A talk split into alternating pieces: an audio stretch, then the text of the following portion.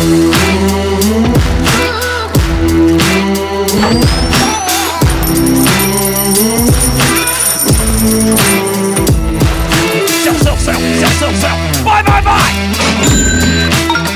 the AM FM 24 7 radio network, broadcasting from AM and FM stations around the country.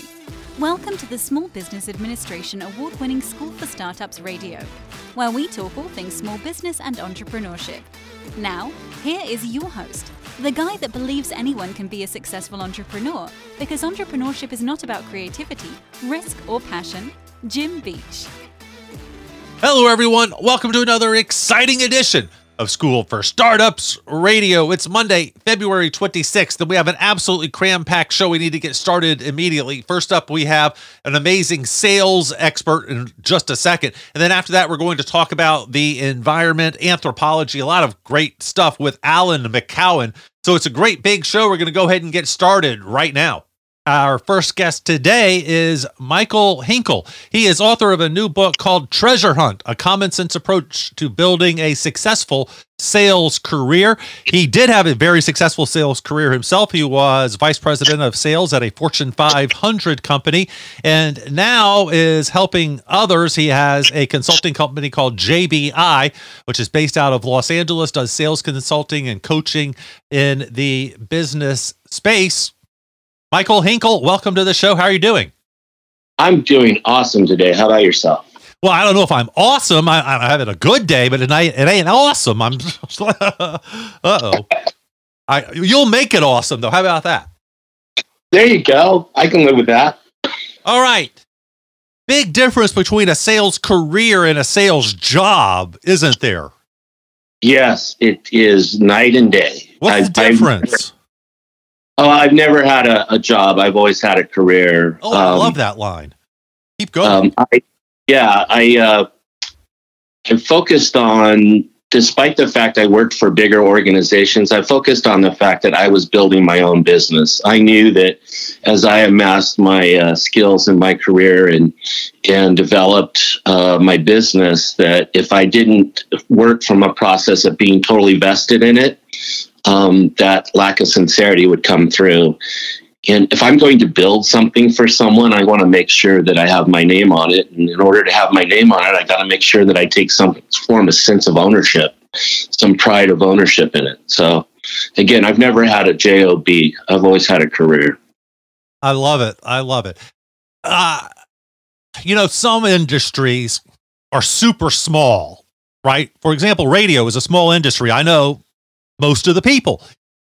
Is sales like that, or when you leave, say you're selling photocopiers and then you go off and sell cars or airplanes, you're selling to a totally different people. Does your reputation follow you from photocopiers to airplanes? Or you know what I mean? If you go from one tech company to another tech company, does it matter if you have a career attitude? I'm going to switch industries every two or three years. It doesn't matter. No, it doesn't, because your brand stays your brand stays true to you. If your brand is that you are are, are service above all else, if you put your customer first in everything you do, doesn't matter whether you're selling widgets, computers, airplanes, or um, busboard billboards. You know, it doesn't matter. It, it, it, if your brand is that you take everything with a sense of pride, you approach your work ethic with with a strong commitment to excellence, and you treat your clients um, better than than they pay you for. In other words, um, if I could pick just a scenario, let's say you offer me five dollars to do a job. My goal is to give you a ten dollar job and collect my five dollars my five dollar fee. I don't want to deliver the bare minimum. I want to deliver more than the minimum because that's the way you become a raving fan of mine. And again, the product doesn't matter if I take that approach into every situation I go into, regardless of the product type. So you can change in all you want. All right. Has sales changed in the last 20, 30 years? Have we finally, as an industry, gotten away from what do you want? What do you want? What do you want? What do you want? I hope so, but I don't think so. That's the reason that my I decided to put this book out is there's nothing in my book that's new and revolutionary. All of it's old, tried and true stuff that's been around for years and that the excellent salespeople have been using over and over again. Um, the, the problem is, is that people have become so insensitive and so all consuming in their own needs that a salesperson nowadays is sitting around waiting for someone to provide the lead for them. They simply call up and take fill out the order form and then they expect to get a huge commission. Well, in that sense, I'm not paying you to really do anything. You know, you're taking my lead I provide you and you're closing the deal. And I don't need to pay you a premium for doing that. I need to pay you a maintenance fee. Whereas if you're a salesperson and you can bring your own business through the door because people are seeking you out as someone to do business with, that's of value to a business owner. That's someone that's a co owner with them when they take their business that serious. Farmer versus hunter, isn't it? Farmer versus hunter, yes. Explain, please um, a and there's a there's a purpose for each one of those people in the business i might add. Farmers are people that have a tendency to do exactly that. They wait around um, they maintain existing relationships. They're good at nurturing the continuation of the business. Um, but they don't do well in a situation where they actually walk into the room create, uh, analyze the needs and create a, a, demand for your service or product. Hunters are people that, that analyze the market, see situations, go out and create needs um, based and, and solve problems for people based on what they see coming down the pipe. One of the things that I've used throughout my whole career is that I've always taken a look at what the future is bringing our way and I try to stay on top of trends and situations that are brewing. I worked the majority of my career in the real estate field. In fact, I worked all my career in the real estate field, uh, with the exception of a couple of years for a county organization. But the one thing I always paid attention to was economic changes that were coming down the road. If I had a client that was predominantly doing business a certain way, and I could see that the the, the economy was changing and and taking that client, leaving them in a situation where they're volume was going to drastically reduce or even disappear on them, I needed to be prepared to step up and find the next niche that I needed to work on to maintain myself during these turns in the market. In the real estate industry, we have turns in the market every so often that can be very drastic for people that aren't paying attention to what's going on. Yeah, the real estate industry is always up and down. As a tangent, do you think the recent court ruling about the standard 6% real estate commission is going to affect the real estate industry? It's going to be difficult for people that don't have their skills set up um, that they that don't treat this like it's their own company, that don't treat this like this is something they need to provide. When you question your own value and you don't give any sense of worth to what it is you bring to the table, the first thing people are always going to negotiate is what it costs them to use you. If you provide enough service and you create enough value into what it is you're providing, people don't care what they pay you. They're paying you to accomplish a task. And if you do that well, and you give them a purpose to want to pay you by providing excellent service and getting things done. Don't wait for things to go wrong, conquer problems before they occur, and take credit for it. Um, you know, they, they never negotiate your price when you do that. They only negotiate your price when they feel like they didn't get what they deserved. I'll tell you the last time I bought a house, Michael, or actually, I should say the last time my wife bought a house. uh, I'd give the guy 13%. Exactly. Because he did such a good job. I'll tell you briefly tell you the story. We put an offer on I, I told my wife I will look at one house. I'm not gonna play the game. You know, I will look at just one house. And so she brought me to see the one house and I loved it. We made an offer. A couple of weeks later, got a a call from it was actually Easter morning from the homeowner saying that she got a better offer. I was like, well, ma'am, you know, we have a contract, signed contract, and it doesn't you know, really matter if you got a better offer. We have a contract. And she said, get ready for this, Michael. I'm 80. I'm a widow. Sue me.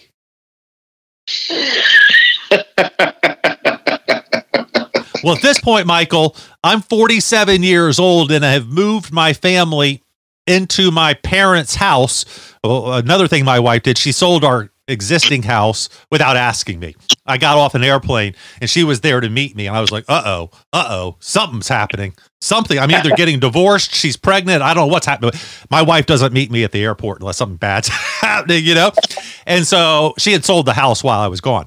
And so we had to move into my parents. And there's nothing more cool than living with your parents when you have four kids and are 47 years old. You know what I mean? And so That's- we were desperate. So anyway, the agent found and put a note in the mailbox two houses down from the house that we had just lost. Those people called an hour later. By three o'clock on Easter, we were under contract on a new house, different house.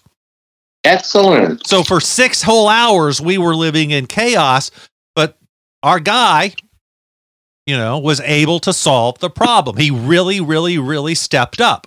And so you're right. If you do the extra, I don't care what you're charging. Right. You don't. People don't. People pay. There's a reason that Nordstrom's does well and that Walmart does well. They both sell a very similar product when it comes to a men's shirt. Your expectations at Walmart are one thing, your expectations at Nordstrom's are completely something different.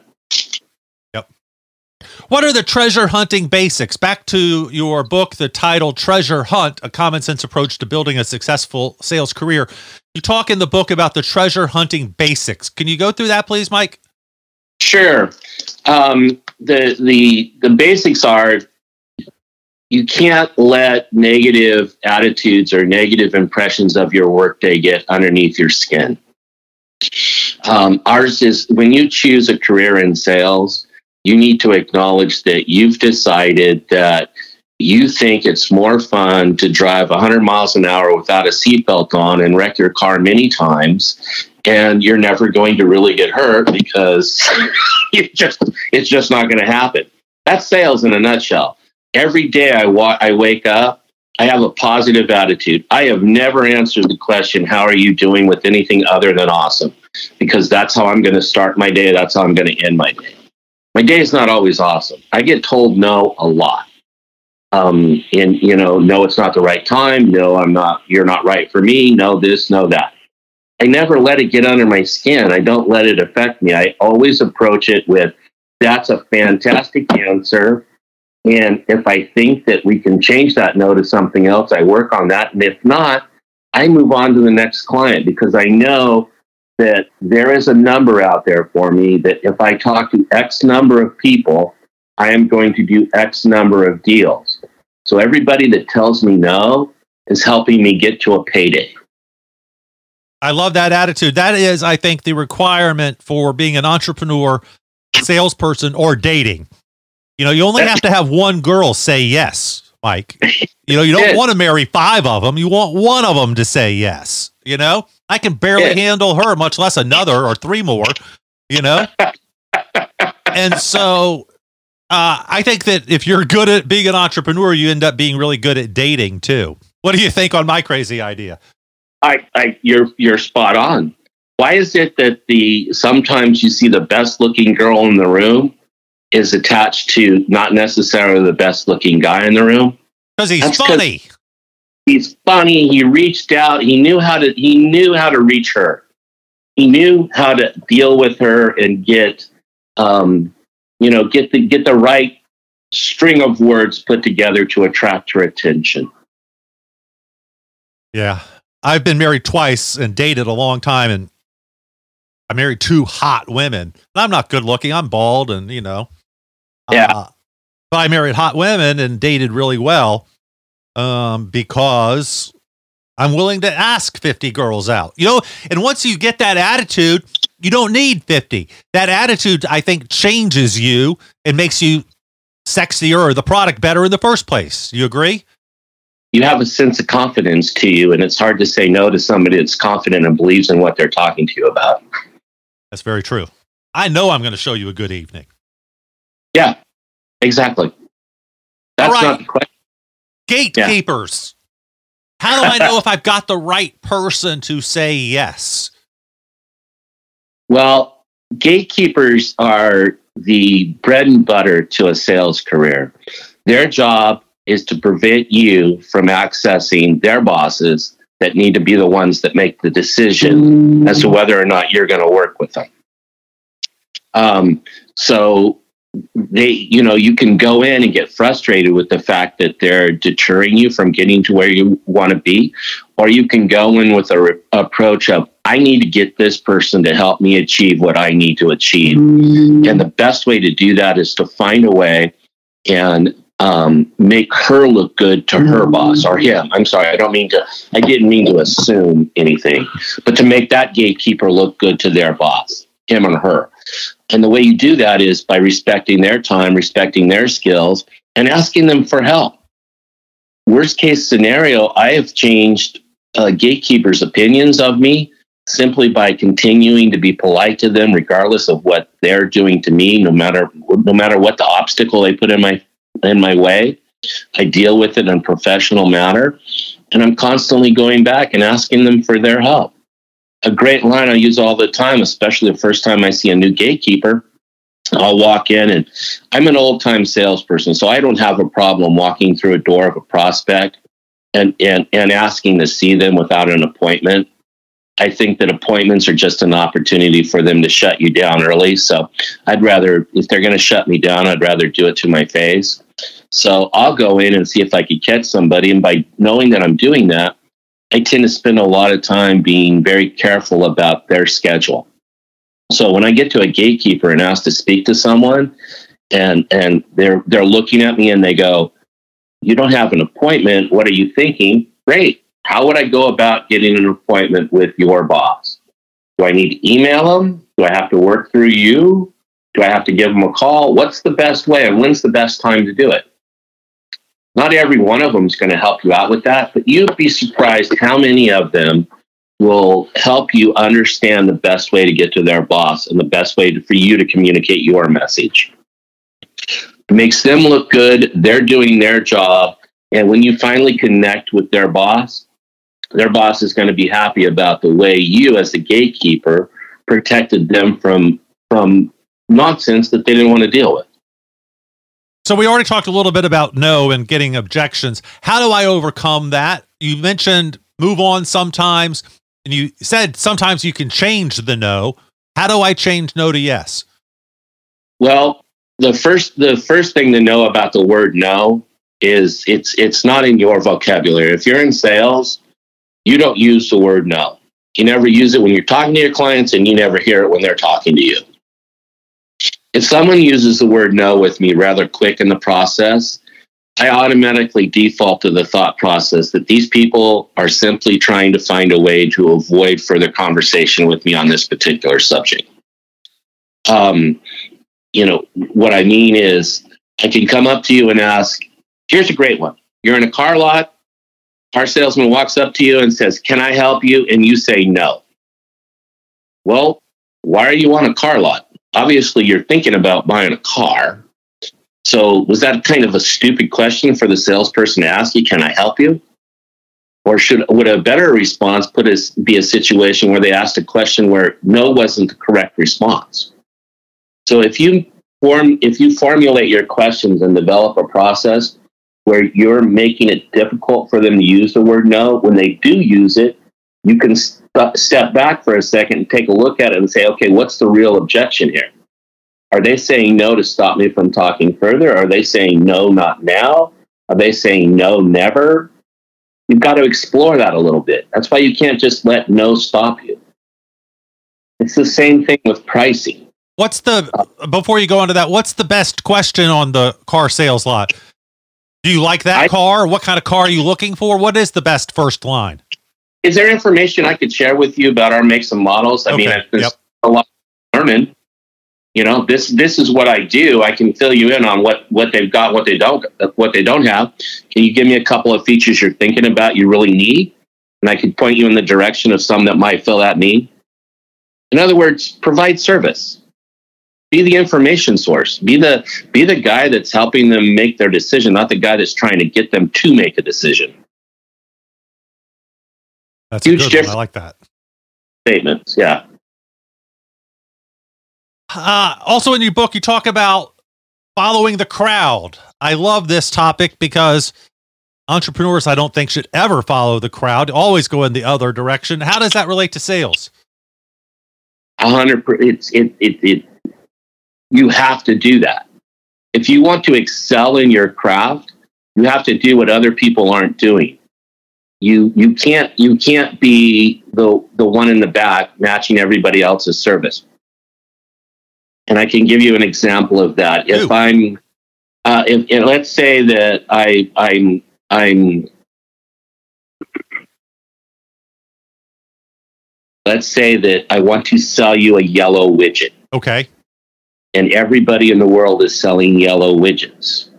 And I walk up to you and I try to sell you a yellow widget using the same approach that everybody else that's tried to sell you a yellow widget has used. I'm not going to be very successful because they've already learned how to not buy a yellow widget when they don't want one. Or if they do want one, it's a one time sale because somebody else is going to walk through the door later. However, if I develop a process where I walk in with my yellow widget and explain to you how what yellow widgets make you look sexier or more attractive to your wife, for example, you're going to have more interest in what I've got to say about yellow widgets than the last 15 guys that walk through the room trying to sell you that yellow widget.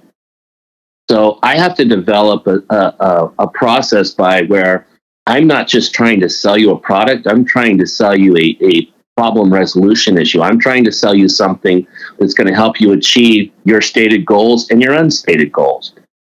I can't be focused on um, trying to do the same thing everybody else is doing. I have to do it better and faster and greater than everybody else. I want to be the guy that's got the target on his back instead of the guy that's got the target on his front because sales management needs to trim down the sales force of who's it going to be. The book is Treasure Hunt, a common sense approach to building a successful sales career. The author, Michael Hinkle. Mike, I heard you were willing to play our game, The Quick 10. Yeah, I am. All right. Are you currently sober? I am required by state law to ask. yes, I am. Uh, you don't have to be sober. I just need to know. Do you want to stop and wait until you're not sober? We can do that. Yeah, give me about, well, hang on. I- Five I- minutes. Some Yeah, shots. I do shots, so, you know, it might be less. Uh, do you want to accept the standard wager? The standard wager. Sure, what is the standard wager? The bet that everyone else is brave enough to make? yeah. All right. Number one, your favorite creativity hack. Um, since I just wrote a book, I got to tell you that ghostwriters are number one. Number two, favorite bootstrapping trick. Um, let me see. Uh, make a call to a new client. Number three, name your top passions. Learning, coaching, negotiating, problem solving, and happy hour. uh, number four, the first three steps in starting a business are Investigate the needs of the public, create a niche, and start moving forward. number five, the best way to get your first real customer is Keep turning over stones. number six, your dreamiest technology is Smartphones, I loved them. I started sales when we were using pagers. number seven, best entrepreneurial advice. Never stop learning and growing. Number eight, worst entrepreneurial mistake. Uh, being happy with where you're at. Never lean on your elbows. Number nine, favorite entrepreneur and why. Thomas Edison, he figured out how it did not work until it did and never gave up. Number 10, favorite superhero. Um, gonna qualify this one first. Been married for 35 years, raised three kids, single moms. We I, we raised three kids with a wife of 35 years, and it was a it was a tough job. I can't imagine somebody trying to be in a career, a sales career and a single mom at the same time. She gets she my hat is tipped to her. I have to agree. Great answer. Michael, fantastic stuff. While we calculate your score and find out the winner of the wager, how do we get in touch? How do we get a copy of the book? How do we find out more about you? Um, you can reach me at michaelhinkle.com. Um, you can download a free chapter of my book there if you like and take a look at it. The book is available online at Amazon, Target, and Barnes and Noble. And um, if you can't come up with a way to invest $20 in yourself, so the pricing on it is very fair. Um, I, I, I, am not sure that you're thinking the right way. Um, my own personal challenge. But I think $20, a $20 investment in yourself to get better at what you choose to do is not an exorbitant amount of money to spend. No, not at all. We spend, you should be spending a lot of money on making yourself better. Plastic surgery and hair implants. Anyway, I'd go broke medical wise if we were trying to fix all of those problems. Yeah, me too. Me too. I'm just sort of delaying. Michael, I just got given your score. Oh, oh, I'm so disappointed. Michael, you got a 94, which is an excellent, excellent score, but you have to have a 95 to win. So uh, you owe me a Tesla. We always play for a Tesla. okay. Well, you watch for it in the parking lot, okay? I'd like red, I'll, please. I'll have that sent directly over quite presently. MichaelHinkle.com, Treasure Hunt, a common sense approach to building a successful sales career. Michael, thank you so much for being with us. Great stuff. Thank you. Have a great day. You too. And we will be right back to talk about the environment, anthropology, and DEI. We'll be right back.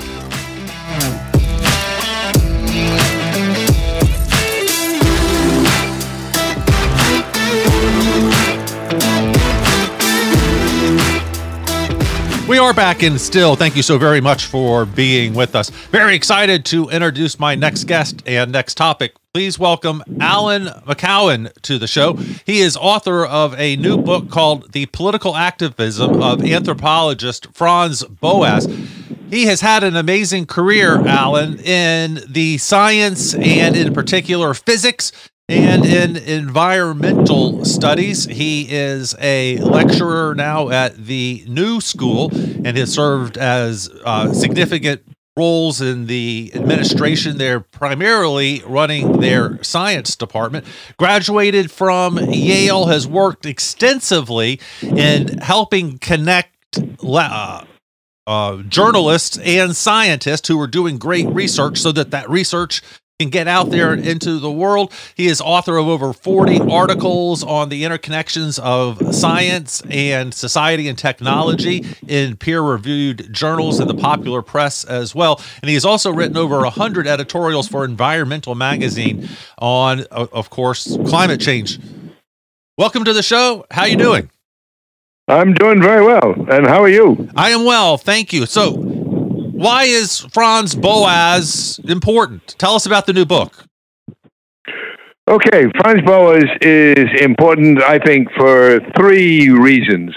Uh, the prim- first reason is that he was the first professional anthropologist to take on the issue of racial superiority, which is how I became interested in him. Um, I, I started doing research on, on racial issues and all roads led to uh, Franz Boas. But he was also very politically active. He he aggressively opposed the entry of the United States into World War One. Wrote many letters, made many speeches about that, and then in the 30s he developed uh, an organization called the American Committee for Democracy and Intellectual Freedom, which defended the free speech rights of those people accused of left wing communist uh, affiliations and so forth. So he he he used the strength of his uh, scientific reputation to be a politically active person, and was one of the first scientists to do that. So I think he's a really important f- figure in the history of science and politics uh, writ large. Yes, and what were his uh, what did his research show about racial superiority? I mean, we know the well his go ahead his his his first research was when he was at Clark University. He took advantage of the immigrant population there to measure children of immigrants, showing that the their uh, living in the United States changed them. So it it denied the notion of the fixity of the of the races. That is, that the races were fixed in in in genetics. And he went on to work for a thing called the Dillingham Commission, uh, an arm of Congress, and continue that work. Um, he was invited by W.E.B. Du Bois down to Atlanta University, where he gave a talk extolling the past kingdoms in Africa, um, showing that they they were fully capable of having sophisticated civilizations and so forth. So he he he he he, kept that on, and it was one of his.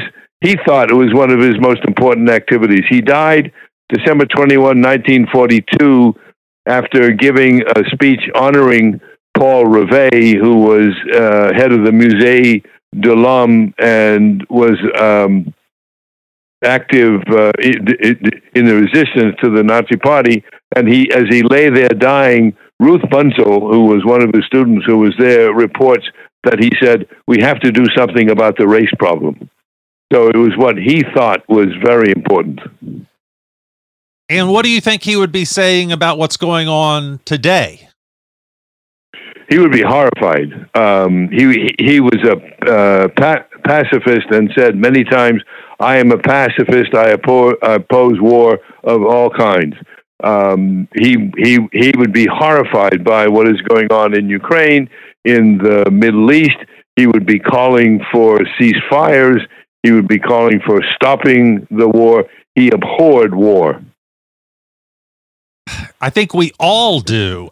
I, I, yes, but we, but we, sometimes we, you have to fight a war, don't you? I mean, I, I well, can't imagine what the world would look like without World War II or well, I think we fought some really very, stupid wars, but some of them I think had merit. No.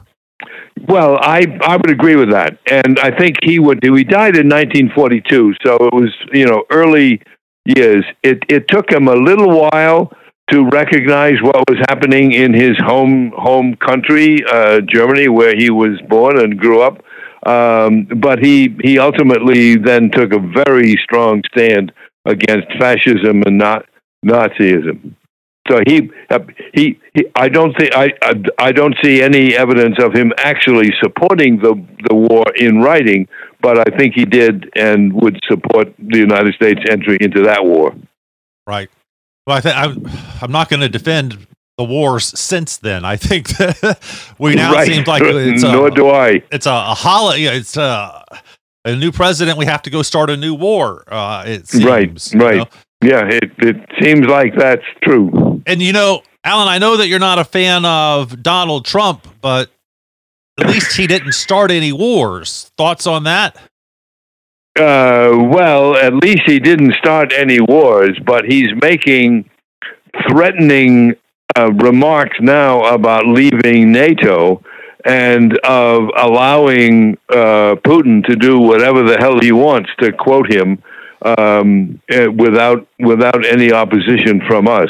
Okay, so, so, I see that, and I'm not I'm not trying to defend Trump here. I'm just trying to defend uh, an argument.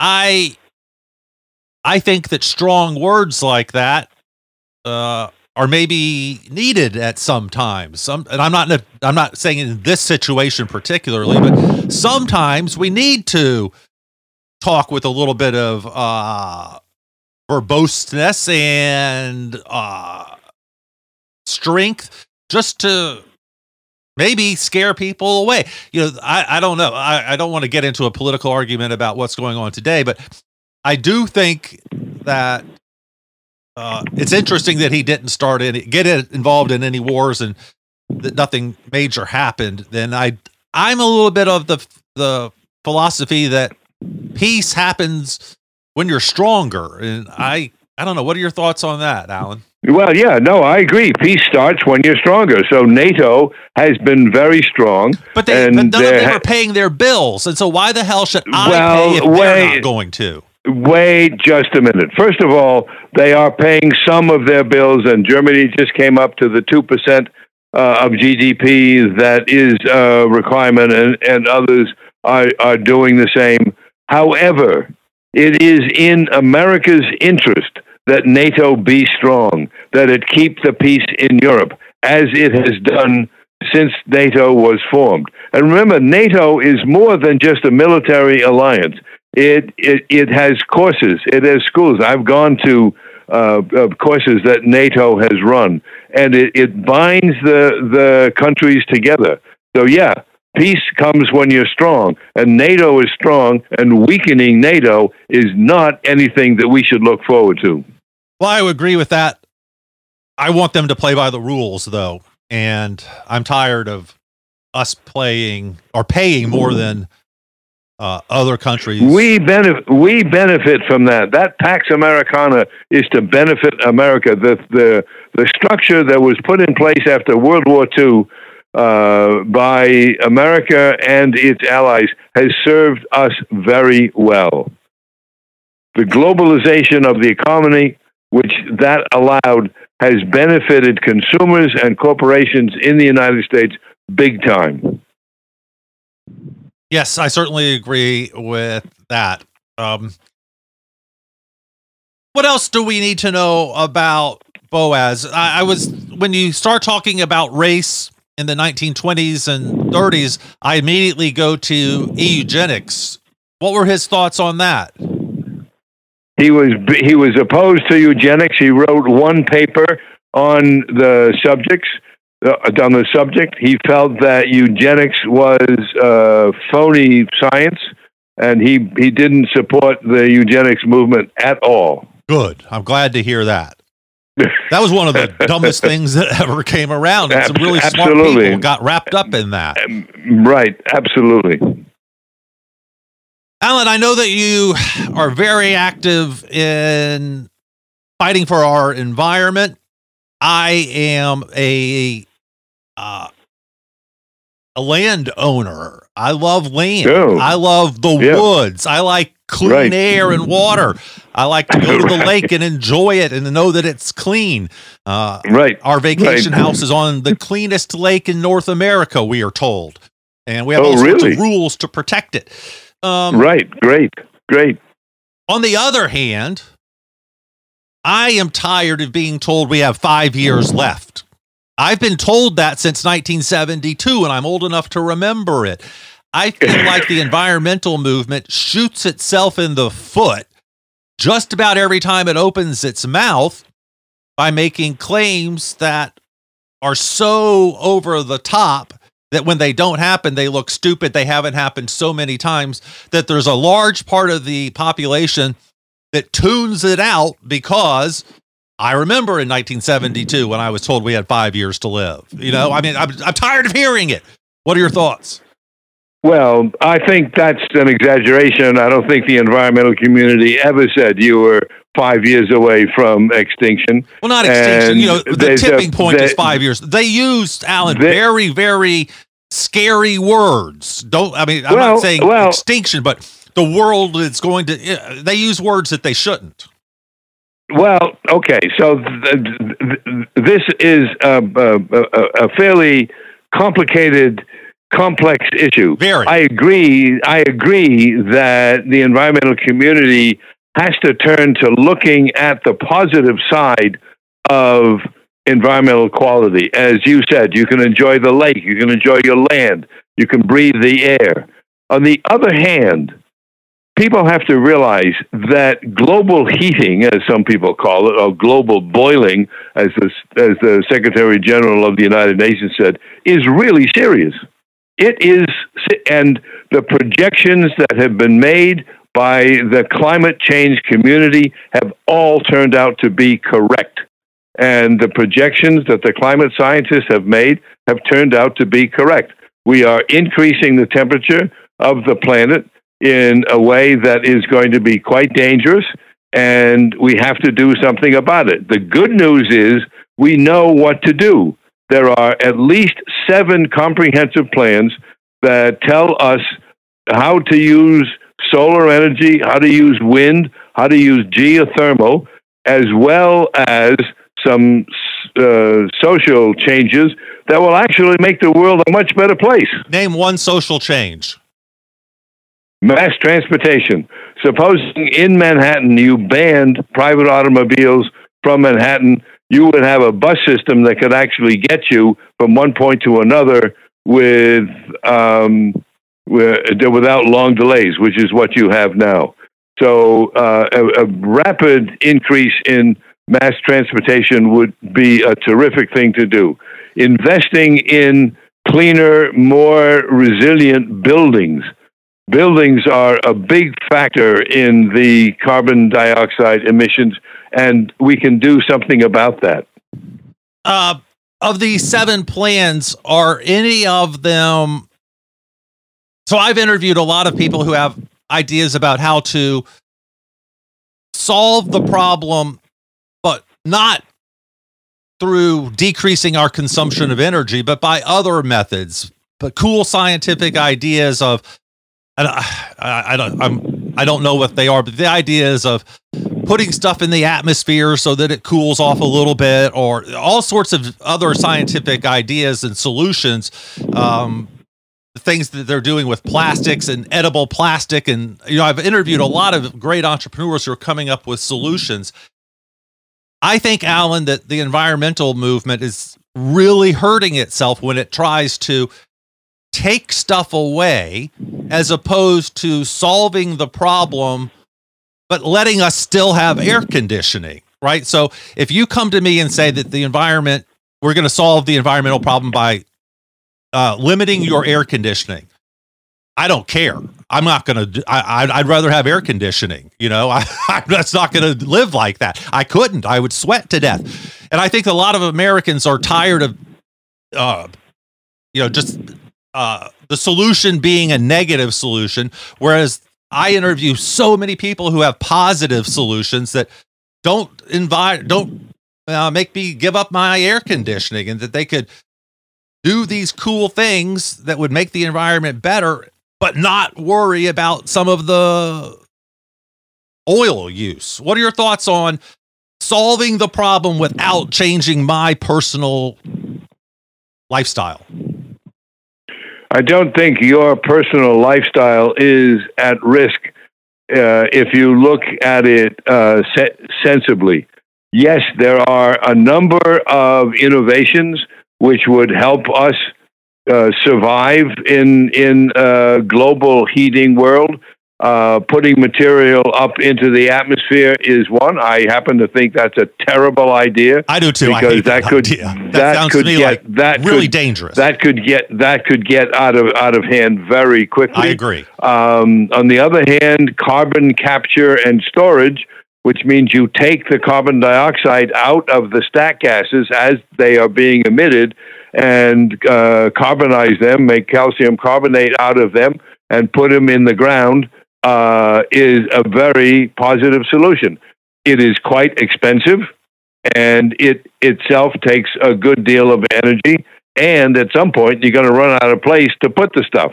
So it buys some time, but it does not change the fact that we need some fundamental changes. I'm not talking about your not having your air conditioning. I live in New York City. I couldn't live in the summer without air conditioning. I totally agree. But there are things that we could do. I think that electrifying automobiles, for example, is a very good technical solution. Because even if the electricity comes from fossil fuels, it is much more efficient than a gasoline uh, driven car because you don't have a carburetor, you don't have gears, um, you don't have uh, uh, uh, spark plugs. So it is much simpler. So that and and we are moving. Look, right now the cheapest way to for, to get electricity is through solar panels. So it is it is social problems bureaucracy, people not liking the look of wind turbines offshore for crying out loud that prevents us from implementing this stuff big time, big scale. Well, I mean, you're going to have to look okay. at a wind turbine. I, I, I like ever- the idea of wind turbines. I think they're kind of cool looking. I've seen in Yeah, uh, right. the, I, the Pyrenees agree, but Mountains in northern Spain. Is there's hundreds of them, and I drove the highway, and I, I just thought it was really cool looking. right, right. Uh, I, but then you have the. Kennedys, who are the Right. strong environmentalists who are fighting that farm right off of their uh, Nantucket hideaway. Yeah, no, I know. It's There's ridiculous. the hypocrisy that makes me mad. If you're demanding, Right, that is hypocrisy. There's no doubt about it. Makes Good. me mad too. I mean that you know you can't you can't behave like that. Come on, man. That's that's ridiculous. okay, Alan, I As like I- you as I tell, you're making sense. as Alan. I you're tell at my- least admitting the truth that the Kennedys are whacked out about. Yeah, they are whacked out. Anyway. They, they are whacked out. So I, I tell my I tell my, my my kids, my students. I teach at the new school. I said, you don't like the sight of a windmill? Have you ever seen a strip mine? Have you ever seen the way mountain removal to get coal makes the or the, lithium. the The, places lithium look? for your batteries is also the most destructive thing out there. Lithium is horrible for the world. Yeah, I know. I know. The good news is, in his technology to the fore, lithium is very similar to sodium, and the scientists are now working on sodium as a replacement for lithium in batteries. That would be cool. We get sodium all over. I have some sodium in my kitchen. Yeah, of course you have sodium. we sometimes we don't have enough salt in our bodies, so we need more. Yes. well, that's the sort of thing that makes sense. Alan, Right, what's your right. stance on third generation nuclear? I think third generation and fourth generation nuclear are much safer. They are mm, uh, much smaller, so they can be used much more effectively by uh, utilities. And I think that in order for us to have uh, a a safe and um, a society that allows us to use our air conditioners as well as drive our cars, uh, one needs to implement nuclear power. All right, Alan, I like you a lot now. I, I, I, I'm, you know, I remember Three Mile Island. I remember Jane Fonda and the China Syndrome. One of my favorite movies. I loved that movie. That was a great movie. Um, it was a great movie, terrible politics, but great movie. well, yeah. Um, I used to live in Sendai in Japan, which was Really? hit Oh, by wow. the tsunami. Uh, my brother Yeah, used to right. live there. We have f- uh, friends there. Um, really? Wow. Yes, so I, I can relate to that. I know some of the areas that were destroyed. I had been there. I've been to the Yeah, town. Um, Right. It is Right. uh, devastating that those sort of things happen. But on the other hand, I think it's ridiculous. Well, but I show- I show my- fourth I- gen. I, mean, what the French Yeah, are I- doing now with nuclear is amazing.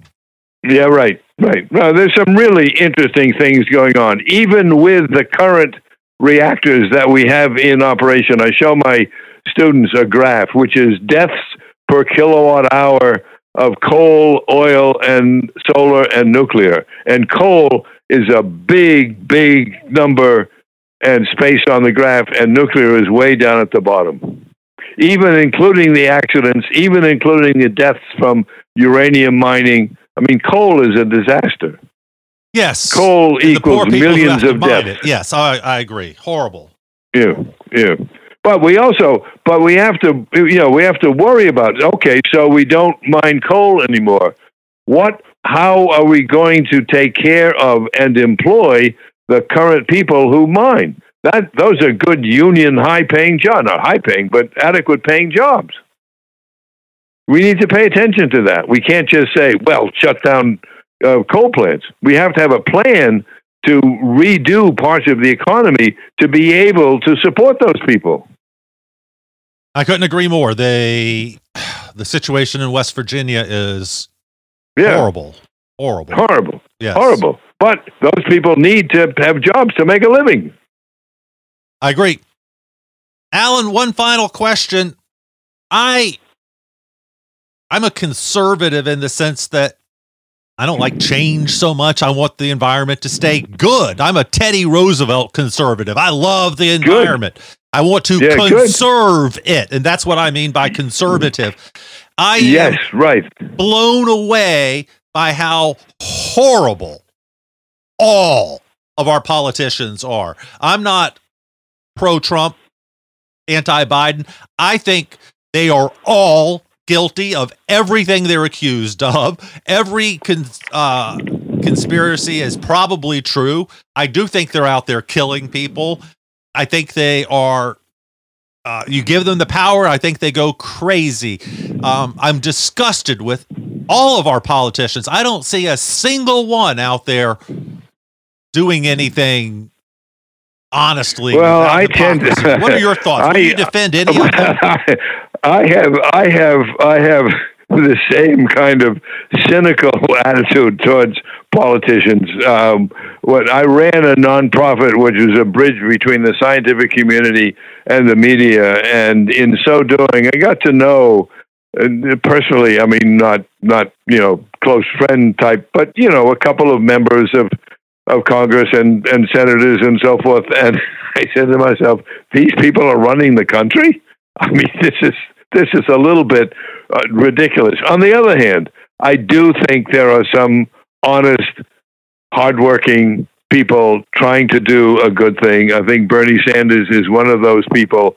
Um, uh, I think Chuck Schumer, with all of his faults, is another of those people. I do think that some people go in there because they want to do good for the public. But as a couple of friends of mine uh, said at dinner the other night, who of us would want to run for Congress or any any other thing, um, and and do the things that you have to do? I mean, it's it's just it's a messy business, and by corrupt, I don't always mean money corrupt, but just intellectually corrupt. Yeah, the hypocrisy uh, is what the hypocrisy me. drives me nuts. Right, absolutely true. Yep, absolutely true. All right.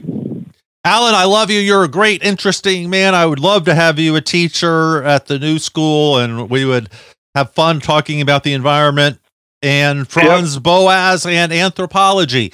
You know, anthropology is something I never would have thought that I would have studied in school, but I wish I had now because it's the basis, I think, of politics and romance yeah. and religion. Right. It is the core study of the human experience, and I wish I had done yeah, more. I, I, yeah, I I, I to- totally agree. I I I I studied engineering at Yale, um, and I I worked as an engineer for two years after graduation, and then I decided I didn't want to be an engineer anymore.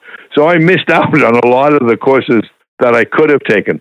And I, I, I didn't know anything about anthropology when I started uh, uh, doing the the work on Boas, which started you know 15 years ago. So I've I've learned a hell of a. I'm not an anthropologist, and I don't pretend to be an anthropologist, but I think anthropology has a lot of answers and asks the right questions some of the time. I agree. Alan, how do we get a copy of the book? Find out more about you, follow you online, get in touch, all that, please. Okay, uh, go to www.cambridgescholars, Or you can go to Alan H. McGowan, A L A N H M C G O W A N dot net for my website. Fantastic. Alan, congratulations on the book. I look forward to looking at it. This is one that I am going to pick up and look at because, uh, as I said, Great. I want to learn the anthropology. I want to, to know this. Yeah, so yeah. I well, then, you, you know. Us. Okay, thanks, Tim. Bye bye. We're out of time for today, but you know what we do. That's right. We come back tomorrow. Be safe, everyone. Take care and go support nuclear energy. Have a great day. Bye now.